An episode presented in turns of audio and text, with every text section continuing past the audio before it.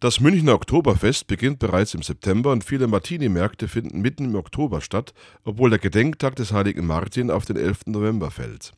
Wie gewohnt können wir nach der Sommerpause Lebkuchen und Schokonikoläuse kaufen. Das ganze Jahr werden uns jegliche Gemüse- und Obstsorten in den Supermärkten angeboten. So gesehen sind wir unserer Zeit ständig voraus. Doch ist das wirklich wünschenswert? Wenn wir unsere Feste zu einem beliebigen Zeitpunkt feiern, vergessen wir bald den Ursprung dieser Feste und wir wissen nicht mehr, woher das Fest eigentlich seinen Namen hat. Anders gefragt, wäre es Ihnen gleichgültig, wann Sie Ihren Geburtstag oder Namenstag feiern? Wenn ich die Plätzchen und den Christstollen in der Advents- und Weihnachtszeit esse, werden sie für mich einen anderen Geschmack haben, will sagen, das Warten lohnt sich und steigert zudem die Vorfreude. Ohne die tiefgefrorenen chinesischen Erdbeeren wäre es nicht zu einer Brechdurchfallepidemie in Ostdeutschland gekommen.